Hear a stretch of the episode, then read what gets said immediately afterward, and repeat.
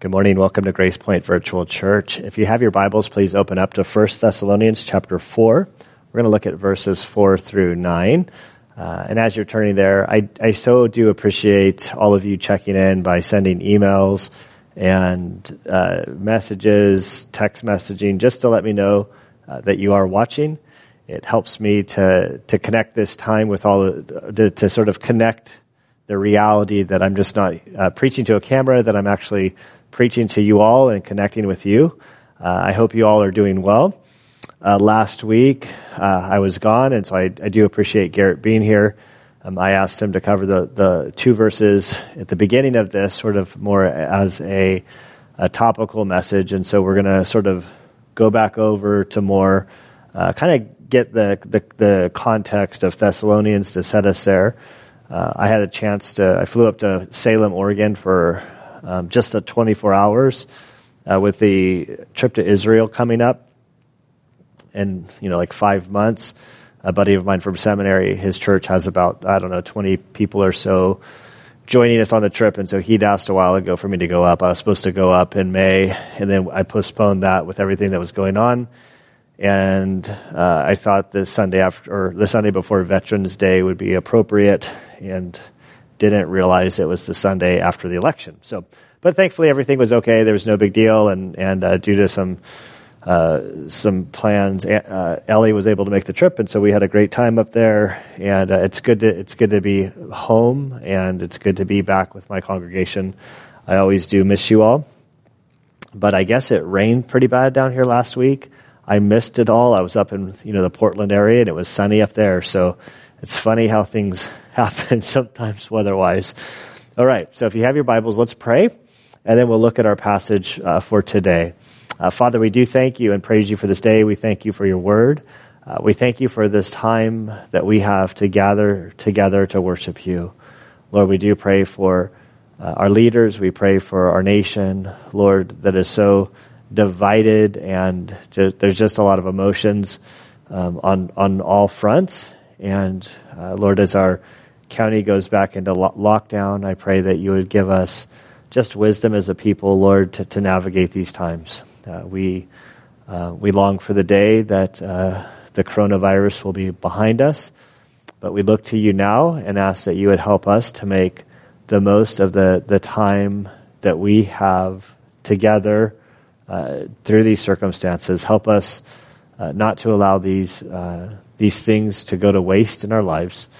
Uh, we ask that you would help us, Lord, as we uh, open the Bible and work through this passage. I ask that your grace would abound uh, through me, Lord. May you give me insight and clarity in teaching that I would rightly handle uh, the Word of God. We are uh, indeed grateful, Lord, for the opportunity that we have to worship you now. We ask that you would help us to grow closer to you we ask that your word would take root in our lives and that we would uh, just walk away from today uh, more in love with you and walking closer with you. And it's in Christ's good name we pray.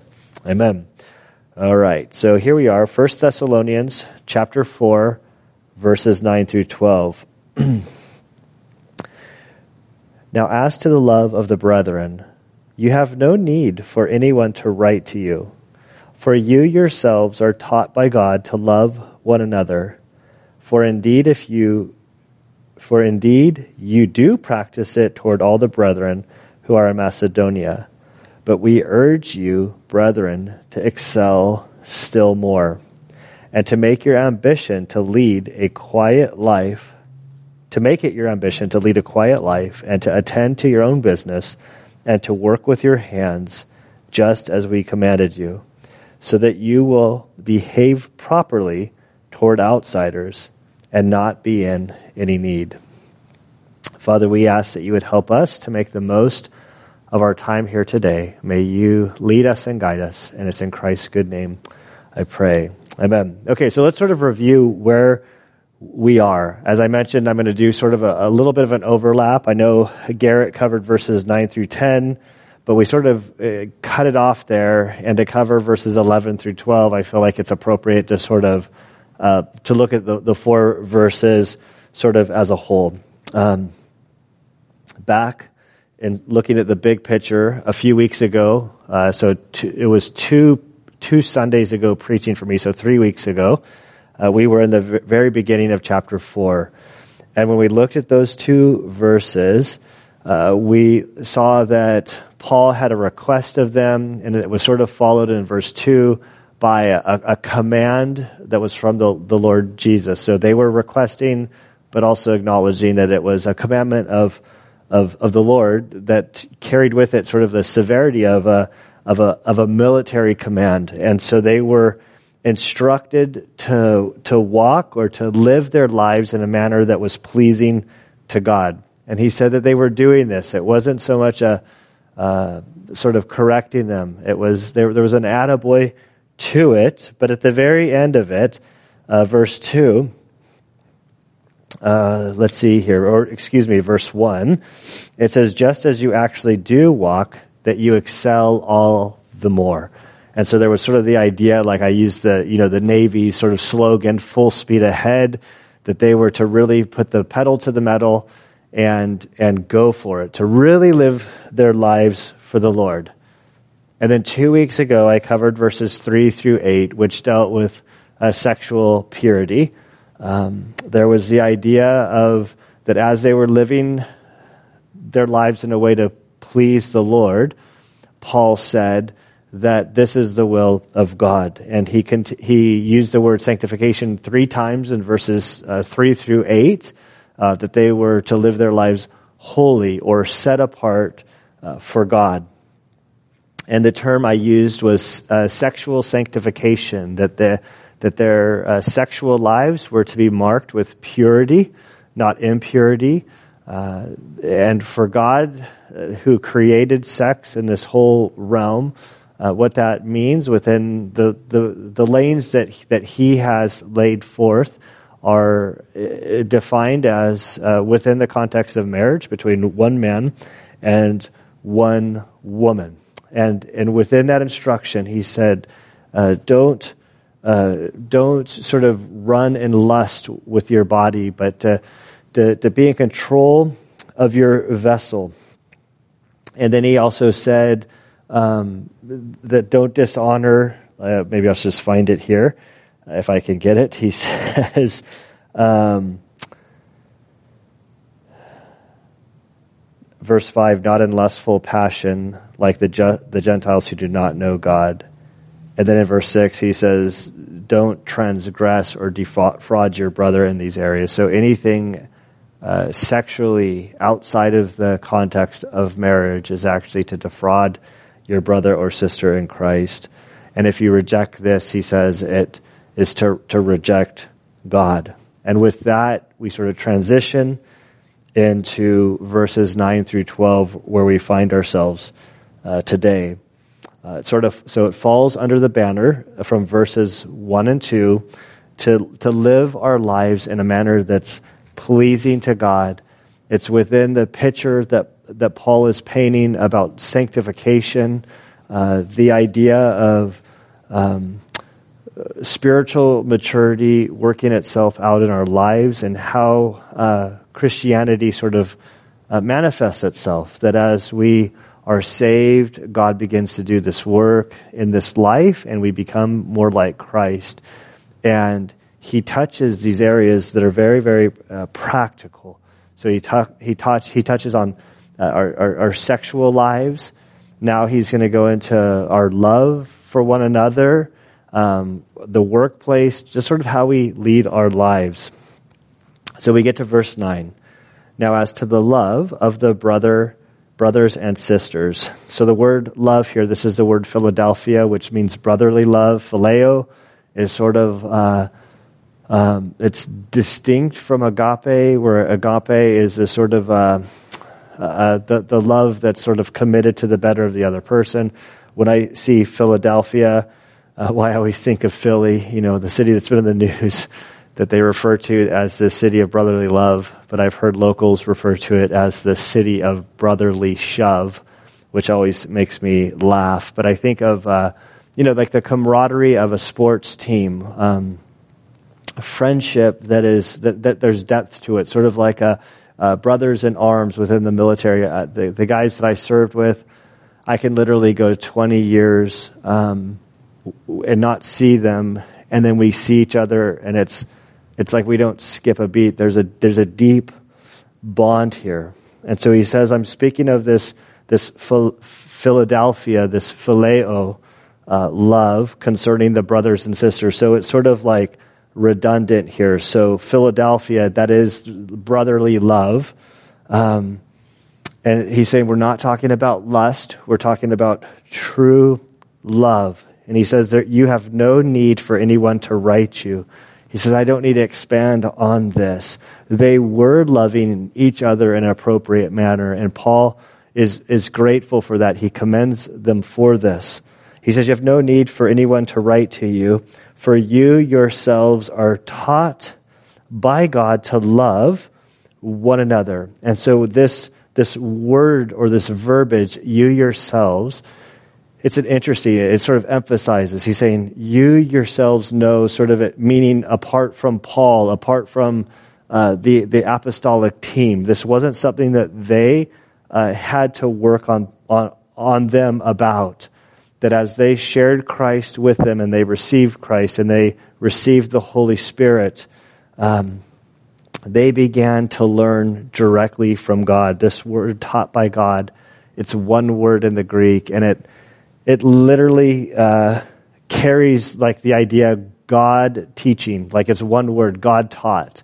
And so this uh, this fruit of of the Spirit, this love that they have for one another they didn't need instruction for Paul, from Paul. They didn't need instruction from anybody else. It was simply that God was doing his work within them and and love was the thing that was bubbling out. Now this word love, this is not phileo, this is agape. So this is this is love that one like a love that seeks the other's interest. It's not feeling, it's not uh, based in emotion. It is a, a, a, like a strong, deep, um, sort of abiding love. Uh, Paul speaks of this in Romans 5 5, where he says, The love of God has been poured out within our hearts through the Holy Spirit that was given to us. So as we received the Holy Spirit, as we became believers, we're told that God just sort of uh, poured his love into our hearts. And and it's, it's hard to explain, but it's impossible to, to not have this as a believer, to, to be a genuine believer of Christ is to have the Holy Spirit and is to, have this sort of love. It's, it's part of the package. It's, it's impossible. Uh, it's not like a car where you can get certain add-ons, you know, when you're buying a car. Uh, th- this is what, this is on the base model of Christianity is that you have received the love of God, um, and that this love fills you, and then you begin to love others within the body of Christ in ways that you, you could never have done before. I'll never forget, um, I think the, f- I'm not sure where I was, uh, but going overseas for the first time in my life as a believer, and then encountering another Christian that didn't speak my language, nor did I speak their language. Yet we knew that we each uh, had come to a place in our lives where we had trusted in Christ. And there's just something unique that's hard to explain, that there's a, a kinship, there's a, a, brotherhood in that, that there's this love for this individual that I can't speak to, I can't communicate with. Yet within me, there's this uh, profound love. And so he says, You yourselves are taught by God to love one another. And so this is, uh, this is interesting. He, he moves from phileo to agape. I'm not sure that there's anything in that for us. But he goes on to say in verse 10 For indeed you practice it toward all the believers, all the brothers and sisters, excuse me, who are in Macedonia. For he says, For, for indeed you are practicing this. I'm not writing to say that you're not doing something. I'm writing to you and I'm saying that as, as we want to live our lives pleasing to God, we do this through our sexual sanctification. Uh, we do this through loving one another and you all are loving one another, and it's beautiful. He says that you're doing it well. I want you to keep it up. And for us in our church, I do love uh, that we do love one another.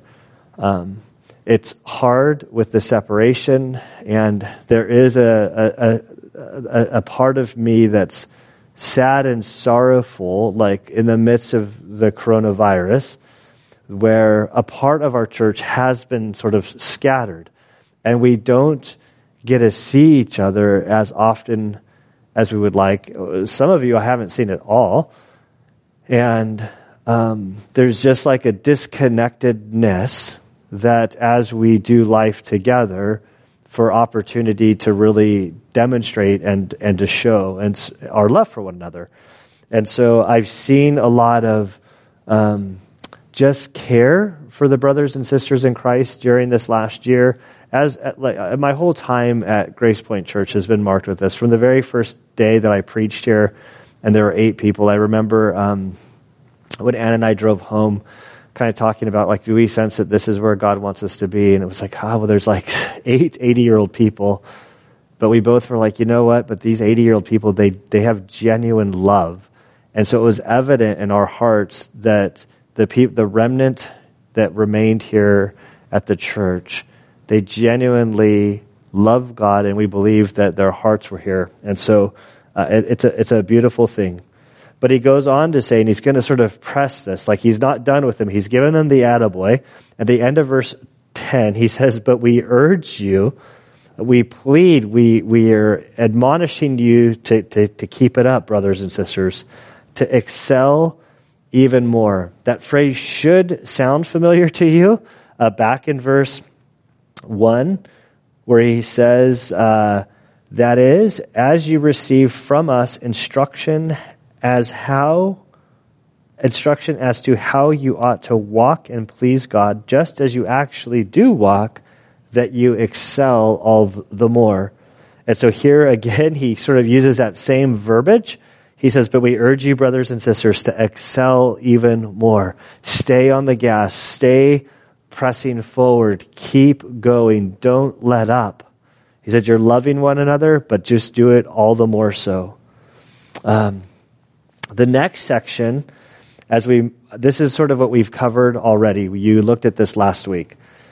And so as he's talking about love, loving one another, excelling, sanctification, growing more like Christ, living your lives in a way that's pleasing to God, he's going to sort of, uh, he's going to turn uh, and focus on, on, it's subtle. You won't really see it, but he's going to talk about evangelism and, and how we ought to live our lives in, in a way that reflects the gospel so that, the, that our neighbors and the world around us uh, would be able to see Christ in us. It's, a, it's surprising how he says to do this. It's been very convicting to me as I've been pondering uh, this, this section.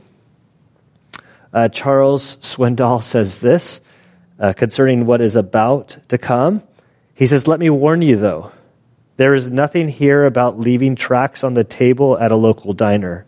No instruction on how to position yard signs to invite people uh, to invite people to your trendy new church plant. No advice on the best venue for mega megaplex crusade with giant crowds and loud music. So he says when we think about evangelism, we think about all these tricks and trades and things to kind of gather a crowd. He's like, none of that's going to be there, and it's going to be actually uncomfortable, the things that he says. Um, it's extremely practical and tangible advice. So on one hand, it's very relieving to me. On the other hand, it's, it's a little bit convicting to me. Uh, John MacArthur refers to this section as uh, shoe leather Christianity, meaning that it's just so practical uh, that that this is stuff that we can take with us today and into this week in a very very uh, practical manner. So, verse eleven, what he says here. And to make it your ambition to lead a quiet life. Now, this is kind of funny if you think about it. So, the first word, or the first part of this, he says, and to make it your ambition. So, this is something that we're to sort of take to heart. Uh, ambition is a Greek word that's defined as wholehearted and energetic, an, an energetic pursuit of the object so that there's an object and you're supposed to strive for it. You're supposed to put everything that you have into attaining the goal that he's about to lay out for us. And the goal that he lays out before us is to lead a quiet life. So then you have like this striving, this like pressing, this pursuit sort of coupled with a quiet life. And it's, it just sounds a bit funny that we're to strive, work really hard, be diligent to pursue a, a quiet and restful life. Uh, 1 Timothy 2 2, which is a, like 1 Timothy chapter 2, the first couple verses there, extremely practical, especially right now. Uh, I imagine at, at, this at this point, uh, we've had the election, we've exercised our uh, our freedom here as American citizens, or hopefully you have. Uh, we've expressed our vote. Um, you're either happy, sad, optimistic, discouraged. Like the whole process is going to unfold. I know that the media has come out and said, "Oh, this is this is the outcome." but they don't the media is never the one who discloses the outcome like all the states go through their individual process and they sort of determine and so the, the media projects something and and this is one that's so like close that there's going to be all these legal proceedings and recounts and and and the reason I, br- I bring this up is like for us there's nothing more we can do you cast your vote and now the process is going to work itself out so you you can uh, you can kind of, we have the freedom to step back and to uh, rest in God and to trust Him for the outcome. Uh, we're told that we're to pray for those in authority over us. And so we may not know exactly who's over us, but we can really be praying uh, for the leaders over us. And the point that we do this in 1 Timothy 2, verse 2, the very end there, it says that the reason that we want to pray for our leaders is so that we may lead a tranquil and quiet life in all godliness and dignity.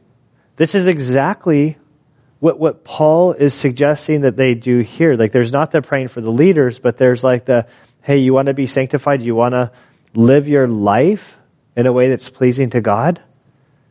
Well, make it your ambition to lead a, a quiet life.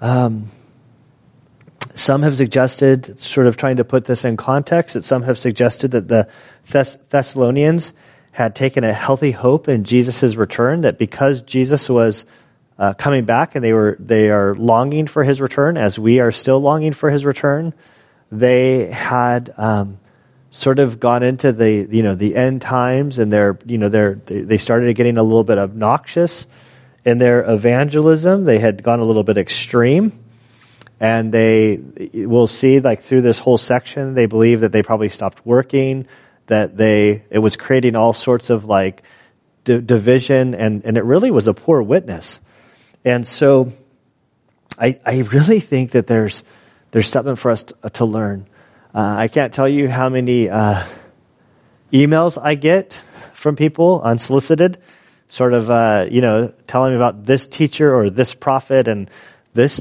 this sign of the times and this or that or, or whatever, all speaking towards uh, wh- why they think that the end is near or why they think that, you know, you fill in the blank for whatever prophetic uh, example you want to use. Like I've gotten every, everything. It can be overwhelming. And I kind of think that this is sort of uh, is happening here. And I, and I don't always think that being loud and obnoxious is, is good for the sake of the gospel there was an old movie, like to call it a movie. It wasn't in theaters. It was like a Christian thing, and it was a it was a short film. I think it was like 20 minutes. I think you can find it on YouTube. It's like the Gospel Blimp, and so it was this this movie about evangelism. These neighbors, these Christians have this neighbor that's not saved, and so they're they're trying to come up with a big plan of how they can reach the guy for Christ. It's just a bunch of crazy things like they're going to rent out a blimp and like bomb his house and the whole city with with tracts, and tracts are little pamphlets of, uh, you know, like with the gospel on there, and to, bom- to bombard it. And one of the guys that's not real, that's a believer that's not a part of this is like out golfing with a neighbor, and he's just kind of like out spending time with him and just living his life. And the movie's kind of making the point that while the bulk of these neighbors who are Christians, they're coming up with these grandiose plans, but the one guy who's like not involved in that at all, he's simply living his life and, and maintaining a friendship and a closeness with this man. And he is, he's quite frankly, is, is more effective in sharing the gospel with the man than those that want to do some crazy plan. And so I think Paul is telling them, guys, you just need to go about your lives, uh, love God, be, he's going to say, and attend to your own business. So live, live a quiet life. Attend to your own business is the second thing I, I see here. Uh, this is really straightforward. Um, just like, do, you, do we need any example of what minding your own business means? That like, don't be gossiping, don't be meddling in other people's stuff. Like, live your life quietly. Focus on you. Um, some commentators referenced uh, Proverbs twenty five seventeen, which never stood out to me before, but it kind of made me laugh when I when I saw it today. And it says, "Let your foot rare, rarely be in your neighbor's house, or he will become weary of you and hate you." and so, this, this just like it's like going about like minding your own business, live a quiet life. Don't needlessly uh, interject yourself into other people's lives. Like, like, live your life, be neighborly, be hospitable, do, do, the, do these things. And when somebody asks you about your faith, then you, you respond. It's just like what First Peter said, or Peter says in First Peter three fifteen. But sancti- but but sanctify Christ as Lord in your hearts always being ready to make a defense of everyone who asks you uh, to give an account for the hope that is in you, yet with gentleness and with reverence. And so the idea is live your life for Christ. Go about your business. Mind your business. Focus on yourself. As those around you who see you and see changes within you, they are going to approach you. And it's like, what, like, what happened to you? Like, what's, what's going on in your life. And when they ask, then you have the opportunity to, to share Christ with them and to share what's happened. Um, it's, it's very encouraging, like super encouraging, super practical. He goes on to say, and work with your hands. Um, manual labor during this time amongst the Greeks, it was, it was looked down upon. It was, uh, it, w- it was it was something for the poor people to do. It was it was it was looked upon uh, with with disgust, and there was they would wanted to avoid it. And, and so as we get into Second Thessalonians, we'll see that that many of these people had um, they had they'd stopped working. They were anticipating the Lord's return. They were being really aggressive in their evangelism that we believe. Um, they had stopped working. Likely they had come to the point where they, the Christ didn't return and, the, and then they started running out of money and food and they weren't able to take care of themselves. Then they would go to their neighbor's house and say, well, can you, can you, can you spot me some bread and can you do this stuff? And, and so the one person's working and it's, they're having to sort of offset, uh, for the Christians' neglect in the lifestyle. And it was really a, a bad, uh, testimony to, to Christ. Um, in Second Thessalonians, this is a verse that uh, you know. In our house, you have to contribute, and if you don't contribute, you don't get to eat. It says, "For even when we were with you," so Second Thessalonians three ten. For even when we were with you, we used to give you this order: If anyone is not willing to work, then he is not to eat either. And so this, the idea of just sort of like charity to the extent where you hurt the individual, that's not what Paul was saying. He said if an individual isn't willing to work, then they shouldn't get food. So if they, you work, you do your labor, you do your vocation, you focus on your business, and then you you earn and you provide for yourself, you care for your family. Like this this is uh, this is what the scripture talks about. Like it's it's a value to the Christian life. This is the work ethic of those who follow Christ. Uh, a Christian should have a strong work ethic we who believe should be like in the strongest demand amongst the world. I'll never forget um, a couple years ago, I, I'd reached out to my buddy who's a contractor. He, he builds houses and he, like, he does like really high end stuff. And I started asking, I asked him, you know, just some, like if we wanted to add a room or something and what were we looking at? And he said, well, you, you really want to make sure you get individuals that do good work. And and and he's a believer and he said don't hire christians.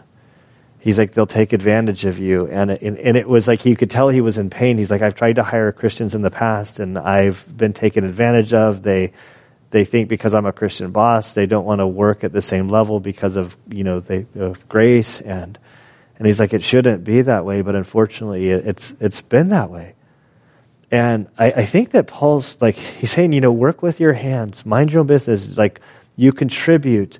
Uh, let let your labor reflect that you really love God and that you you care about what you do and you have integrity.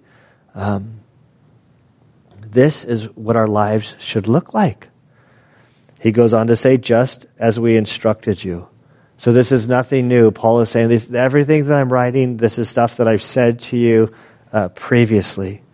And then in verse 12, he says, so that. So we get into the whole purpose of, of, of really, um, I don't know, we could probably go back to, to verse 1. I, uh, certainly we can go back to verse 9, like this whole loving one another, leading quiet lives, um, minding your own business, working hard, all of these things so that you will behave properly toward outsiders.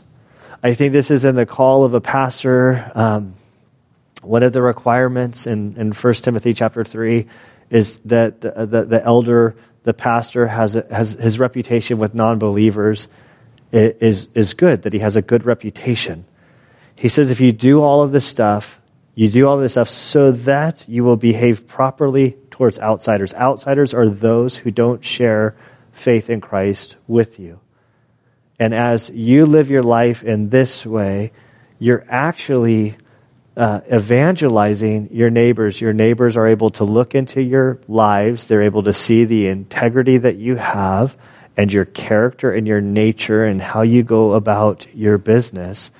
And then Jesus, through your life, begins to, to be appealing. He goes on to say also very practically as he ends here, he says, and not be any, not be in any need. So if you're minding your own business, living a quiet life, working with your hands, you're going to have food. You're going to have shelter. You're going to have provision. God will bless your hard work. Like this is one of the things I really love about Dave Ramsey. I know that over the years, last last uh, I think it was last fall maybe that we did, we did a the Dave Ramsey course. And I remember I was approached by somebody saying, "Oh, is this like a prosperity gospel?" I'm like, "No, not at all. Like Dave Ramsey's like he really believes in hard work and really labor and out there moving and really putting in effort so that you you can use the, the money to get yourself out of debt and to get your life sort of in order. Very practical. And so Paul says, we do all of this for evangelism. We do all of this because just practically, uh, you'll be able to, to care for yourself. And so where I always end up is, is like the so what. What are, what are we instructed to do here? When I look at this sec- section, the, the, the, the encouragement, the exhortation that we have as believers today here at Grace Point Church, here in Valley Center, or wherever you're watching, as Gunnar ends this message and goes out into the world to live his life, I need to be mindful that I'm loving my brothers and sisters in Christ in John chapter 17 when Jesus prays a high priestly prayer. This is, this is, this is what he prayed, that there would be unity, that they would love one another in a manner that would be different from the world. that as we love one another, as we are gracious towards one another, uh, the, the world will see that. Uh, we are to strive to maintain quiet lives. Uh, con- conviction for, for me in this area is like uh, how we interact with people, the emails we're sending to people, uh, the things that we're posting on social media. Um, are, are we maintaining uh, quiet, quiet lives? Um, we're to mind our own business, that I'm to care about myself, my home. I, of course, as the pastor, I care about our church and our congregation.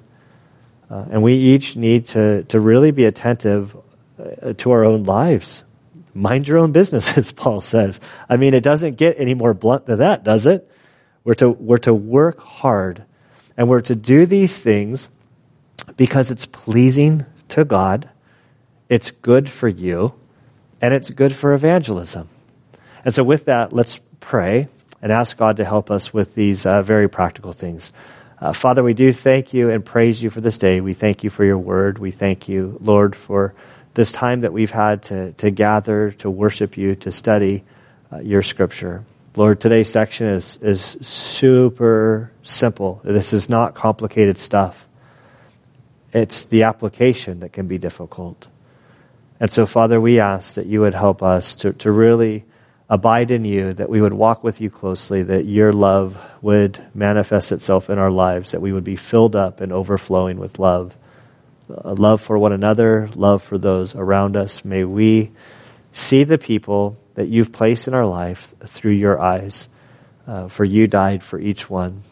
Father, we pray that you would help us to, to really be intentional about living quiet lives that we would mind our own business, that we would be diligent in whatever work we're doing. Father, if we are retired, I pray for those who are retired that you would help them uh, t- to really work for you and to serve you and to honor you in their retirement.